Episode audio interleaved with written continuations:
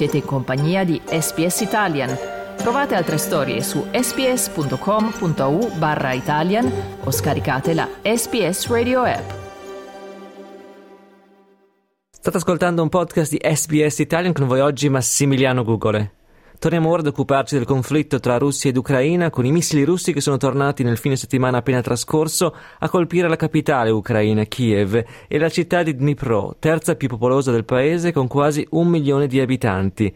Ieri il crollo di un edificio residenziale ha provocato la morte di circa 30 persone e altrettanti feriti, alcuni gravi. Intanto il presidente ucraino ha annunciato l'intenzione di presentare una mozione all'Assemblea generale dell'ONU affinché vengano riconosciuti i crimini di guerra compiuti dalla Russia, ora che ci si sta avvicinando al primo anniversario dall'inizio del conflitto. Per un aggiornamento ci colleghiamo ora con il giornalista Giuseppe D'Amato, per anni corrispondente da Mosca ed esperto dell'area ex sovietica. Buonasera Giuseppe, ben trovato qui su SBS. Buonasera Australia. Giuseppe, iniziamo dalla cronaca del conflitto, se sei d'accordo. Facevo riferimento agli attacchi su Dnipro delle ore scorse, quali sono gli aggiornamenti e dove altro si combatte?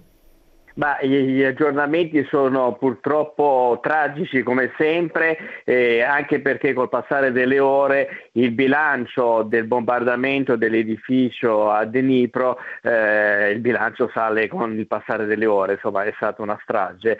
Questo missile che è finito su un palazzo, eh, ci sono delle versioni contrastanti, comunque la situazione è che ci sono stati un sacco di morti. Questo è il risultato comunque di quello che è avvenuto. Il resto dell'Ucraina viene continuamente bombardata, anche la, la capitale Kiev, eh, soprattutto vengono colpite le infrastrutture. A sud invece la situazione sembra eh, più tranquilla eh, nella zona di Kherson, quindi insomma, diciamo che è una situazione temporanea eh, di passaggio verso un qualcosa che non si capisce cosa sia, anche se lo scontro maggiore degli ultimi giorni si è avuto intorno alla città eh, di Soledar, eh, sono stati degli scontri durissimi, sia eh, eh, i russi che gli ucraini hanno detto di eh, controllare la città, ci sono versioni contrastanti, chiaramente non ci sono osservatori neutrali che possono confermare una cosa o l'altra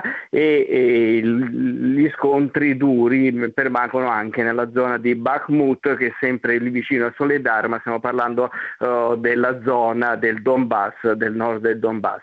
Diversi commentatori hanno osservato come la Russia si stia preparando ad un conflitto ad un lungo termine. Volevo chiedere Giuseppe quali sono i segnali che vanno in questo senso e come si sta quindi organizzando la Russia per proseguire quella che viene da loro definita l'operazione militare speciale si va sempre più verso la militarizzazione del paese, eh, da settimane corrono voci di una nuova eh, mobilitazione, c'è stato un certo punto alla fine dell'anno eh, che corsa voce che eh, fossero stati i servizi segreti ucraini a, eh, a essere responsabili di questi rumors, eh, poi adesso con, con, il nuovo anno invece queste voci si sono rafforzate, ci sono discussioni in Parlamento sulla eh, riforma del servizio militare, quindi passarlo dai 18 ai 30 anni e non fino ai 27 e soprattutto si parla sempre più eh, espressamente di un paese che eh, va lentamente seguendo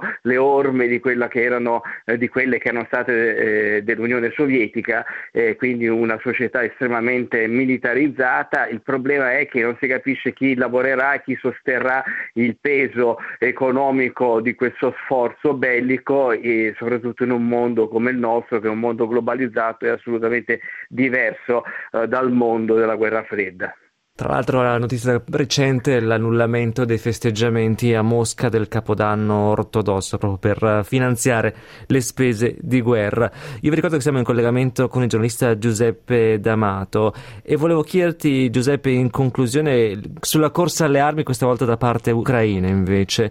L'Occidente infatti promette maggiori armi a Kiev. Ultimo è stato il primo ministro britannico Sunak che ha promesso l'invio di carri armati Challenger 2, mezzi pesanti che l'Ucraina l'Ucraina chiede da tempo, mentre altri impegni di sostegno sono arrivati nelle ultime settimane da Francia, Germania e Stati Uniti e il presidente ucraino Zelensky ne chiede di ulteriori. Ecco, il conflitto sembra appesantirsi piuttosto che avvicinarsi ad una conclusione. È questa anche la tua impressione? Ma certamente, eh, qui stiamo andando verso la preparazione della campagna eh, di primavera o dell'estate. I carri armati all'Ucraina servono eh, per riconquistare il terreno perso, le aree perse. Eh, I carri armati sono un mezzo di attacco, non sono un mezzo di difesa. Fino adesso gli occidentali avevano fornito eh, agli ucraini eh, soltanto mezzi difensivi, soprattutto l'artiglieria e, e le difese controaeree. Eh, adesso si passa addirittura ai carri armati,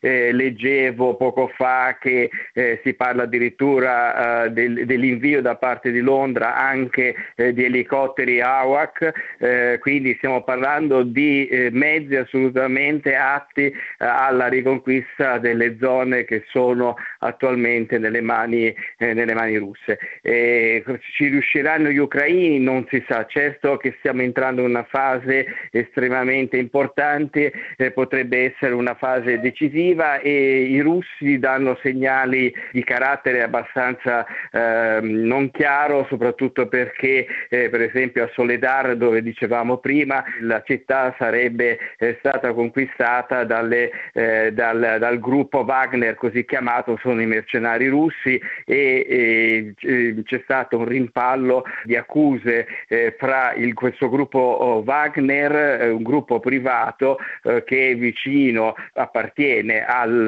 ad un oligarca che si chiama Prigozhin, che viene chiamato il cuoco di Putin, e il Ministero della Difesa. Quindi non si capisce anche lì cosa stia succedendo, come è possibile che vi siano a fianco di truppe regolari eh, anche dei mercenari o dei volontari, come vogliamo chiamarli. Quindi diciamo che eh, si va verso un periodo eh, in cui eh, appena i rigori dell'inverno eh, caleranno eh, e gli scontri diventeranno estremamente intensi. Davvero grazie quindi a Giuseppe D'Amato. Giuseppe, una buona serata e a risentirci presto. Grazie a voi tutti, arrivederci Australia. Cliccate mi piace, condividete, commentate, seguite SPS Italian su Facebook.